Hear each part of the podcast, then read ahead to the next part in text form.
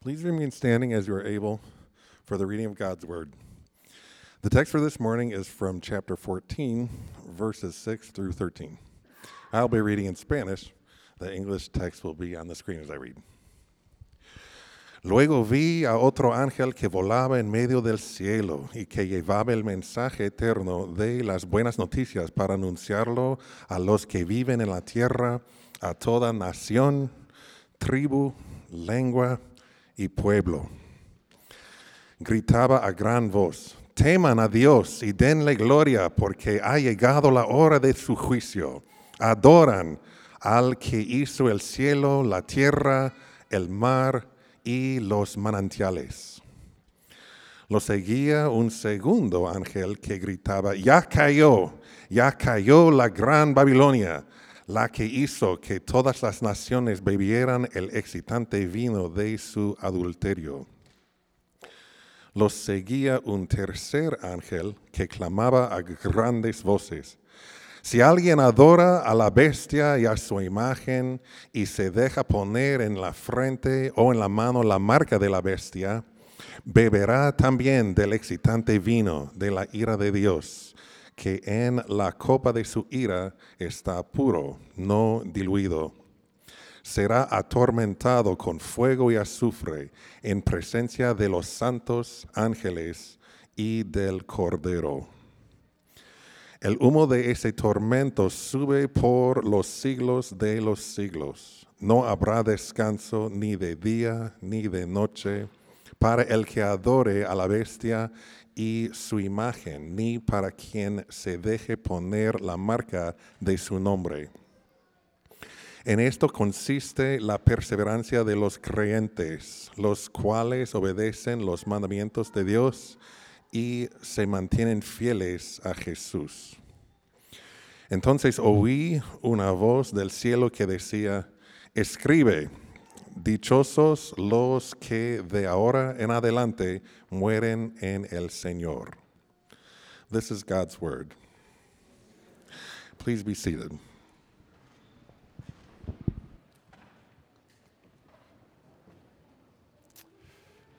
All right. As you see, kids are dismissed uh, for Children's Church again. Reminder to parents to pick up your kids right before, right after you take communion. As Pastor Josiah mentioned, we're uh, going through the book of Revelation, and we're uh, in the middle, uh, maybe tipping towards uh, the end of it. We will finish up this series uh, in the middle part of June, and then we'll be switching to our Summer in the Psalm series, where we'll be looking at 10 Psalms again this summer that we've done for the past uh, several summers. And you are getting more of a big picture of Revelation. The goal really is, is to find kind of a happy medium between uh, maybe going too quickly through it. Uh, part of it, that is for me, because I need a lot of time to study some of this. There's so much Old Testament background to every single verse that you have to get into and study. Uh, but also, I didn't want to get so detailed that we mix, miss the bigger picture of what these visions are pointing to, especially the deeper theological realities. And as you know, Revelation is one of those books that people have a lot of opinions about, and a lot of it's confusing, a lot of it's clear. And one of the things I'm trying to emphasize with each and every one of these visions that we get to see with John in the book of Revelation is the theological point of each vision, to get you caught up in the vision itself, uh, to understand theologically what this means, so that even if you uh, see it may be taking place mainly in the future, there's relevance for the original readers and the one and us, this modern day group of people in the city of St. Paul, for there's relevance for us in our time as well. And one of the big things that I'm trying to show you, the, the purpose of Revelation, what it really does serve, and this type of literature in Scripture called apocalyptic literature, is the purpose of it is to unmask the things in front of you, to show you, in light of God's plan in Christ, his death and resurrection, and that everything's unfolding. The Lamb has opened the scroll, meaning that he's, he's executing God's plan and that God will wrap up history one day. In light of all that, how do we unmask the things in front of us to see them for they really are? Especially the things that are big, intimidating, uh, maybe hopeless situations, things that are maybe big injustices in the world that you just don't feel like these things will ever be overcome. Revelation gives you a vision to look at these things in light of the death and resurrection of Christ and his second coming to say this is how you should really view these powerless things that are in front of you. Christ will take care of it. He has in his death and resurrection, and he will again. So that's what we're up to. Uh, let's go ahead and pray and get into the second part of the vision that we started last week. Let's pray.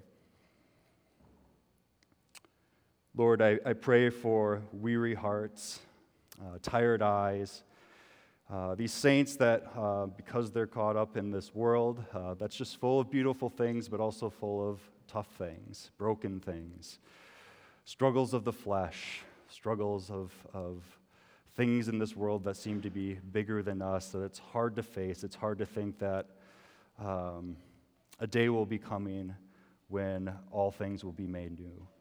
And I pray that we live in that tension right now, that we hear the hope that's in the book of Revelation, the implications for that hope right now, and the call to be saints and sons and daughters of you, Lord, who have patient endurance in everything that we face.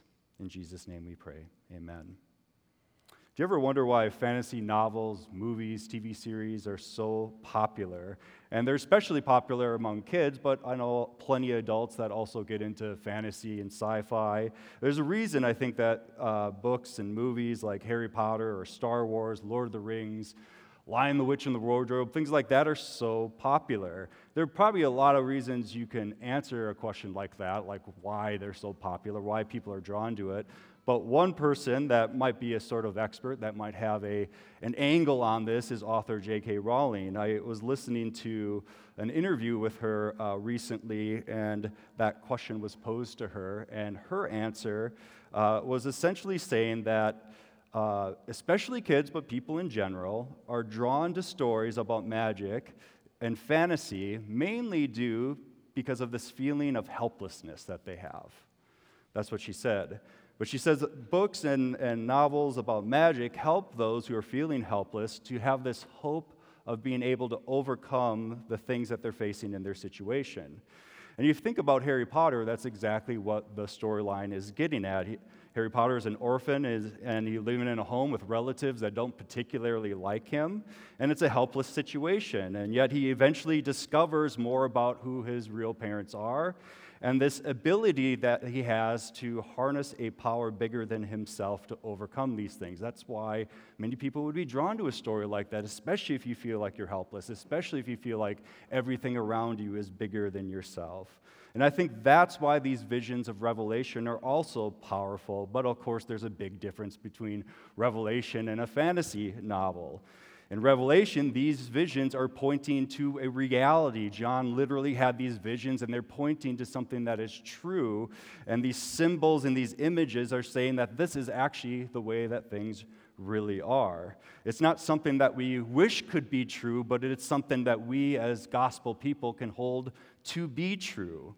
And last week, we started getting into this, this next vision that uh, John is seeing, and we saw this, this great vision of the rise of a great dragon and these two wild beasts. And the dragon repeatedly goes after this pregnant woman, and, and her and her son are symbols that point beyond themselves. The pregnant woman is God's people, and the son that she's about to give birth to is the Messiah. And the, the dragon's going after them, repeatedly goes after them, and he is unsuccessful. And, and the woman gets away to the wilderness. This is a place that symbolizes God's protection. And the son is lifted up into heaven, which draws us into that gospel story of Christ's life, death, resurrection, and ascension. So the dragon goes after the offspring of the woman and the siblings of the son, and he calls a couple of reinforcements. The sea beast and the land beast are now called into this vision by the dragon, and they represent how evil uses power and propaganda to turn people against God and towards the dragon, who is Satan, the great adversary. But there is in this vision this resistance that's happening. These people that refuse to worship the beast and the dragon, these people that refuse to get caught up in this earthly power and they resist and they are called to patient endurance. These are God's people who don't bear the mark of the beast, but bear the seal of the Lamb, the blood that washes over them. That's what we got introduced to last week, and now we're in the second half of this vision of how uh, God raises up an army to overcome the dragon and his beasts, and then also what God's judgment on these evil powers look like. But at this point in the vision, God's people, the resistance, they're up against a lot. But here we are going to see how they are facing this, this, this power that's bigger than themselves, but with a power from the gospel and the resurrected Lamb that will overcome all things. So let's look at the second part of this vision and how this army is raised up to face the dragon and his beasts. Look at Revelation 14, verse 1. And then I looked, and there before me was the Lamb standing on Mount Zion and with him 144,000 who had his name and his father's name written on their foreheads. So John now sees Jesus Christ, the Lamb who is installed as King of God's holy place, that's Mount Zion. And with Christ are his people who are sealed by God's name and with his presence. They are not marked by the beast, but they are marked by God and the Lamb. This is the second time in the book of Revelation that this 144,000 is referenced. Back in Revelation 7, they are referenced. And in that context, it's uh, drawing from imagery of the book of Numbers, which is a bunch of census data about organizing an army. And the number 144,000 carries theological significance. 12 times 12 times 1,000 is a number of completion, and 12 and 12 is the 12 apostles, 12 tribes of Israel. This is the people of God that we're seeing, and not just a portion of the people of God, but all of God's people from every tongue, tribe, and nation is part of the Lamb's army. And that's who God is rising up here to resist the dragon and his beasts. The text goes on to say that the Lamb's army is making some noise. They're worshiping God with a new song that only they know and only they can sing because they are redeemed by God. I was reflecting on that a lot this week. That is such a, an amazing thing to think of, especially if you are like me and you like to chase that high of discovering a new song or a new musician. You ever had that experience where you just discover somebody new and you're just obsessed with that person? You want to see them in concert or this new song? It's just this, this beautiful rush uh, that, that music lovers enjoy. And I, I, was even talking to my daughter about this recently and how uh, I'm due for one of those. I got to discover a couple of recent uh, musicians last, last year, and I'm like, I need that level. I need that level to discover a new song, a, a new, a new group to be able to listen to. Usually, jo- Josiah is my hookup uh, for stuff like that. And every time I discover somebody new, my, my wife, by the way, is skeptical that I discovered it. It probably came from Josiah. That's usually, usually what she says. But I have this picture that here in heaven, this picture of all these saints worshiping the Lord, and they are singing a new song. A new song. That's just this amazing song that's better than any song that anybody has ever sung. But any, any musician has never crafted a song like this, and the redeemed get to sing it, but only them. Only they get to discover that. Only they get to sing the song. And it's such a amazing, loud rock concert happening in heaven, and it's so loud it's described as a roar of mighty waterfalls or a clap of loud thunder. This is the music and singing before God that is mighty and majestic. There's characteristics that the Lamb's army has that are described in verses 4 through 5. It says, These are those who did not defile themselves with women, for they remained virgins they follow the Lamb wherever he goes. They were purchased from among mankind and offered as first fruits to God and to the Lamb. And no lie was found in their mouths. They are blameless. So, what's going on here? Why does this army of the Lamb bear these characteristics? Does it, is it really saying that, that only male virgins who never told a lie are a part of the 144,000 that's in heaven? Probably not. This is one of those things that should be a hint about the highly symbolic and theological nature of some of the images that John is seeing. Because if that's true, it's male virgins who never told a lie. Sorry, married men, you're not going to heaven, right? That's what that would mean if it was a literal sense, right? So, what is this language actually getting at, right? What is, what is happening? With the military background of the 144,000 in mind, this may be an Old Testament reference to some ceremonial purity that happened in uh, the nation of Israel before they would go out to battle. In addition, later in the book of Revelation, we're going to be introduced to the great prostitute, which is another name for the city of Babylon. And Babylon, it will show up later in this text, but it represents all of these like evil kingdoms and these evil powers that are against God and his people. And so, with that imagery in mind, likely what it's being said here about God's army is that they resisted this temptation. They, they stayed pure. They did not sleep with the great prostitute. Instead, they remained faithful to Christ and to follow him and not the beast. That's what that language is getting at. They're also called the first fruits, which is imagery again from the Old Testament, where there's a harvest, and part of the harvest, the first fruit is set aside, that's holy to God. And these are a people from among the nations that are set aside, they're holy to God. And they have no lie in their mouths, which means that they are, it's not that they've never told a lie, but it's a very specific way of not lying. They have have been bearing witness to Christ. They've been proclaiming his gospel without shrinking back and without compromise. That's likely what that language is getting at. So when somebody comes to uh, somebody in the Lamb's army and they say, Do you know the Lamb? Do you worship the Lamb? They say, You betcha. I don't know. I guess they have a Minnesota accent in heaven, all right? Well, that's what they say. They don't shrink back, they admit it. I follow the Lamb. I am in Christ. I am united with him. That is the Lamb's army. And that, what's repeated in this part of the vision that came up a lot in last week's part of the vision as well is this call for God's army, the army of the Lamb, to be faithful. Revelation 14:12 says this call for patient endurance on the part of the people of God who keep his commands and remain faithful to Jesus. We're reminded here how the army of the Lamb fight, how we fight against the dragon and his beast. We don't use the same techniques of darkness that they use. Christians respond to unrighteousness, violence, lies, or persecution. They respond to those things with righteousness, peace, and truth. We don't fight the powers of darkness with techniques of darkness. We dispel the darkness with the light of Christ. And by doing so, we stay faithful to Christ without compromise. I recall reading a pastor's reminder that often fighting against the dragon and his beasts will look like the following in your daily life it will look like praying in secret, sharing the good news with the broken. It will look like loving your spouse, being patient with your kids, serving the marginalized, working heartily at your job, cultivating a cheerful heart, and giving generously. These are all descriptions of the tools at the army's disposal to dispel the darkness. And while others are participating in a culture war, Christians are called to follow the Lamb and to fight against the dragon with the belt of truth, the breastplate of righteousness, and the gospel of peace.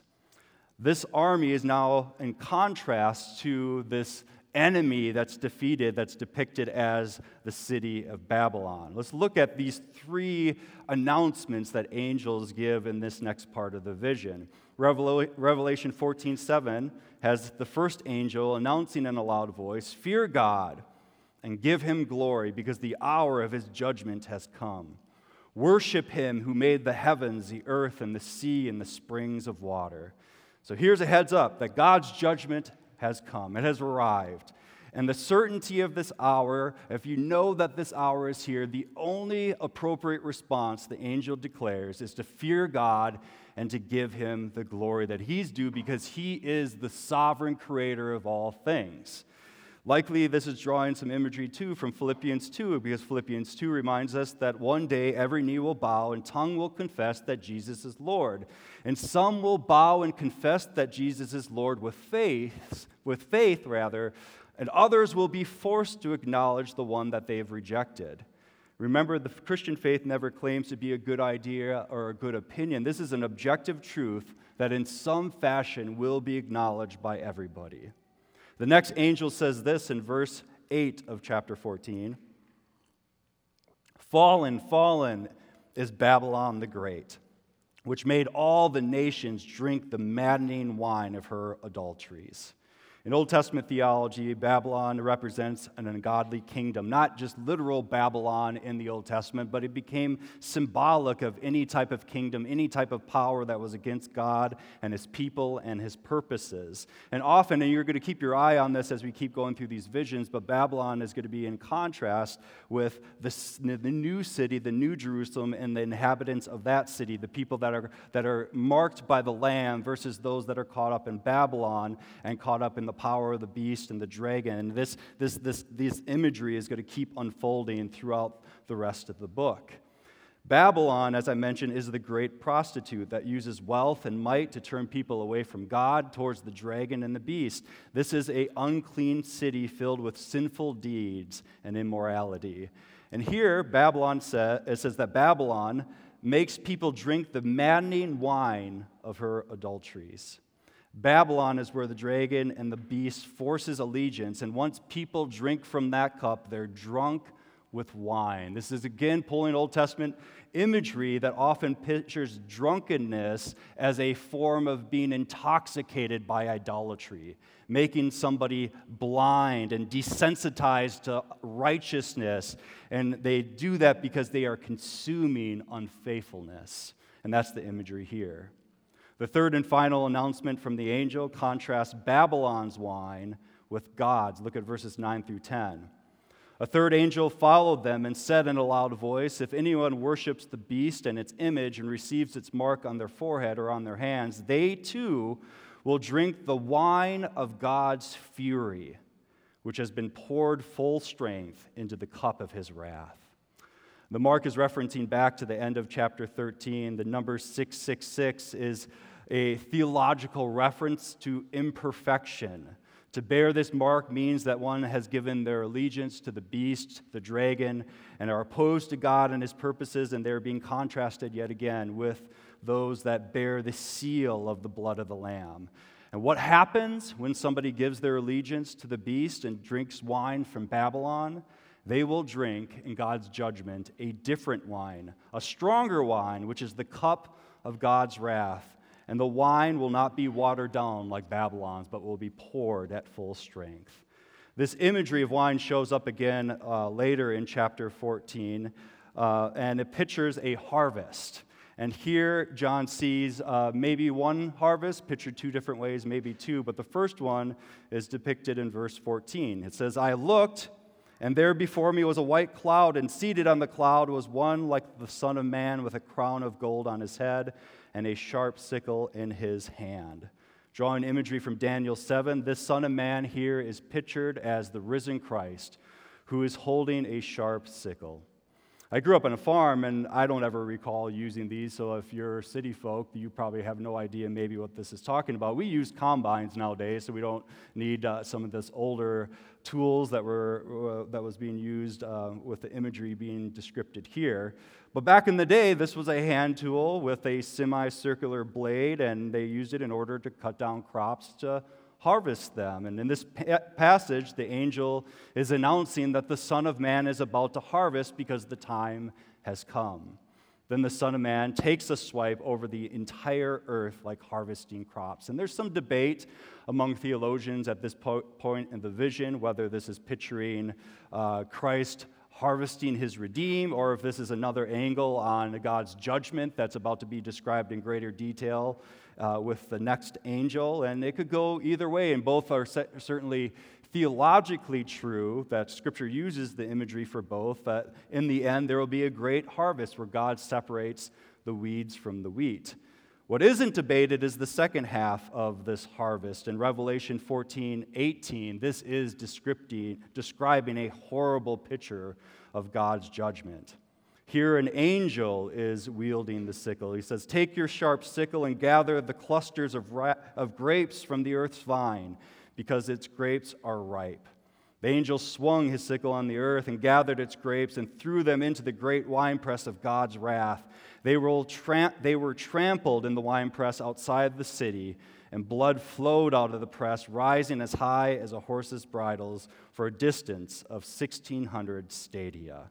And this is one of the more graphic ways that these visions of Revelation depict God's wrath. If, if blood makes you lightheaded, you might want to close your ears at this point. The imagery here is a old practice, an ancient, ancient practice of turning grapes into wine. And part of that process is putting it into a wine press. You throw grapes into this big tub where people stomp the grapes and push juice out the side of the tub into containers. And the vision here is not of juice, but rather the blood of those who reject God and his Messiah. And the quantity is described as nearly submerging a horse and going for a distance as far as the eye can see. The language here is likely recalling Old Testament descriptions that use hyperbole to describe battle, like in the book of Joel and Isaiah.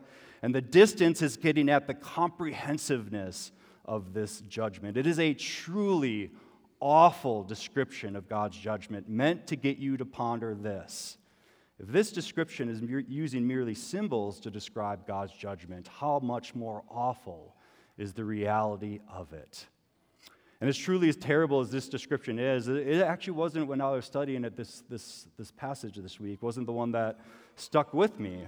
Uh, I want to go back to verse 10 and 11 to, say, to show you this description in the vision of God's judgment. It says, They will be tormented with burning sulfur in the presence of the holy angels of the Lamb, and the smoke of their torment will rise forever and ever. There will be no rest day or night for those who worship the beast and its image for anyone who receives the mark of its name. The torment of the judgment is like burning sulfur, where the smoke rises for eternity. And this is a horrible description, so is the winepress. But for me, I don't know why this week, but the second half of this description, that struck me even more potently. There is no rest. There is no rest. Do you ever think about that as a description of God's judgment?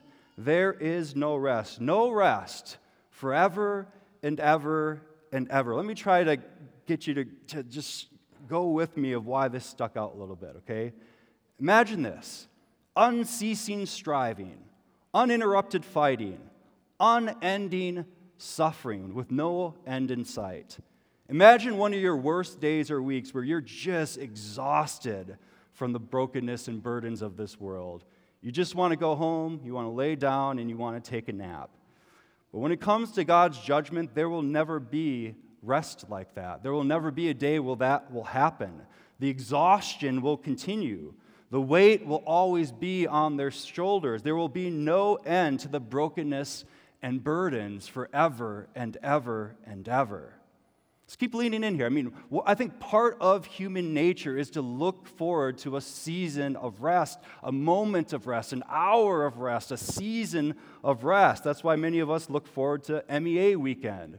We get a little break from the routine, or Christmas, semester break, spring break, and summer. And summer. Those are all seasons that when you're so exhausted, you just want something to change. The pace of life, the thing you're experiencing, you just want a break, and so you look forward to it. But here, God's judgment is describing that that summer never comes. And forever and ever and ever, the fighting, the brokenness, the burdens, the suffering, the exhaustion continues forever and ever and ever. Continued work, continued striving, continued fighting day after day after day with no end in sight for eternity.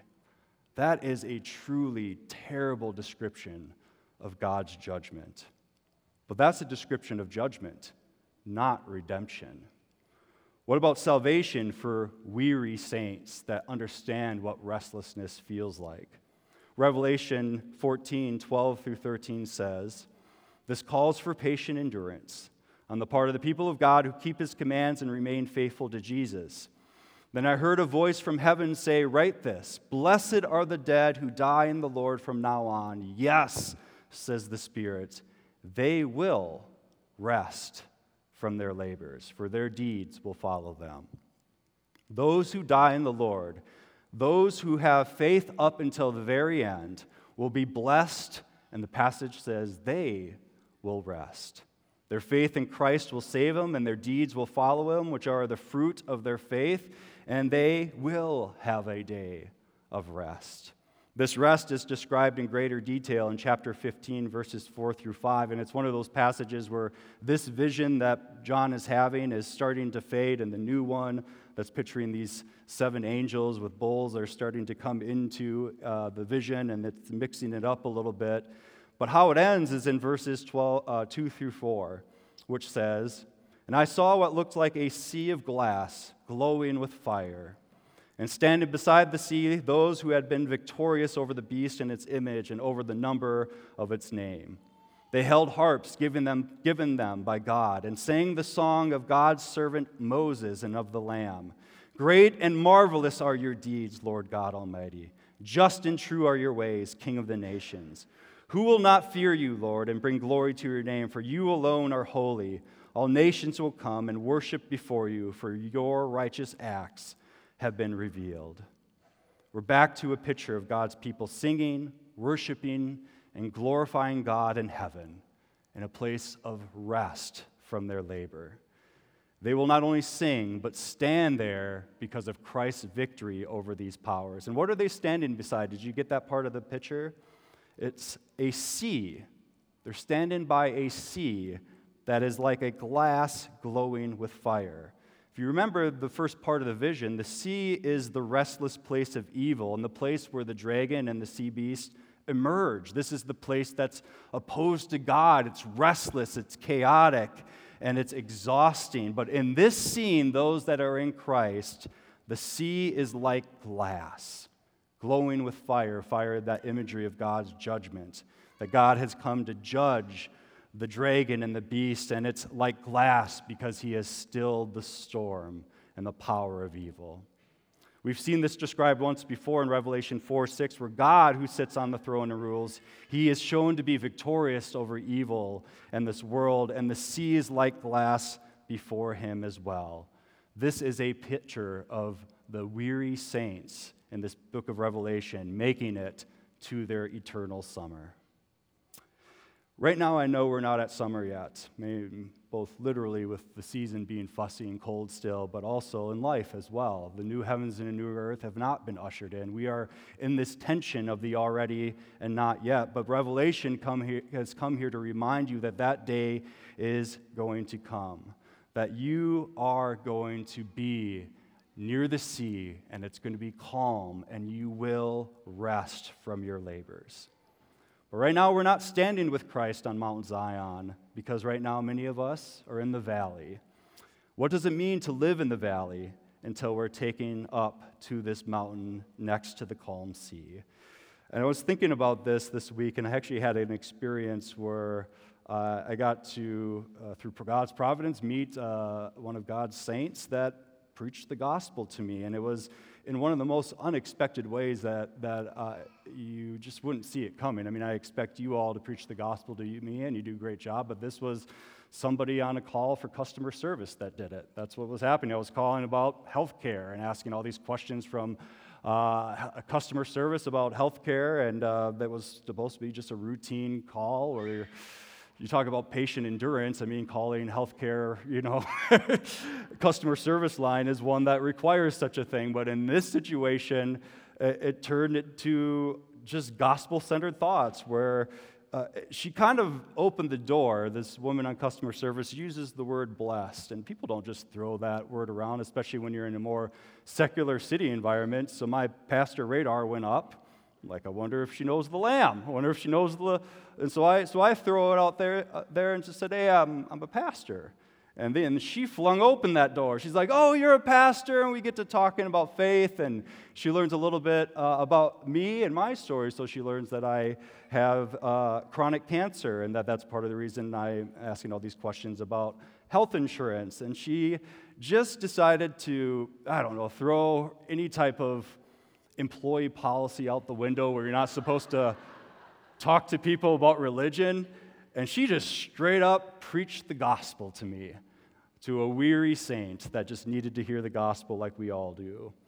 And she shared this poem with me that she read that morning. And it's actually like, it's, it felt a little bit like one of those poems that if you grow up and you had like a grandmother that was really faithful to the Lord and she'd have like one of those Hobby Lobby pictures or something like that, it would be like, be like a poem that would be on there, but I don't, it worked. In the moment, it worked. And I mean, it was part cheesy, but it was really like it was rich theology, and it's something that I needed. And this, this, this uh, woman of God was just like reading me straight up gospel. So I wanted to, to read the, the poem that she read to me. It's a poem called It's in the Valleys That I Grow. This is what it says Sometimes life seems hard to bear, full of sorrow, trouble, and woe. It's then I have to remember that it's in the valleys I grow. If I always stayed on the mountaintop and never experienced pain, I would never appreciate God's love and would, never, and would be living in vain. I have so much to learn, and my growth is very slow. Sometimes I need the mountaintops, but it's in the valley I grow. I do not always understand why things happen as they do, but I am very sure of one thing my Lord will see me through. My little valleys are nothing when I picture Christ on the cross, he went through the valley of death. His victory was Satan's loss. Forgive me, Lord, for complaining when I'm feeling very low. Just give me a gentle reminder that it's in the valleys I grow. Continue to strengthen me, Lord, and use my life each day to share your love with others and help them find their way. Thank you for the valleys, Lord, for this one thing I know the mountaintops are glorious, but it's in the valleys I grow. Let's keep growing in the valleys, brothers and sisters in Christ, knowing that one day we will rest on Mount Zion with Christ with that restless, smooth sea like glass. For now, our calling is patient endurance, holding to the words of God and staying faithful to following Christ.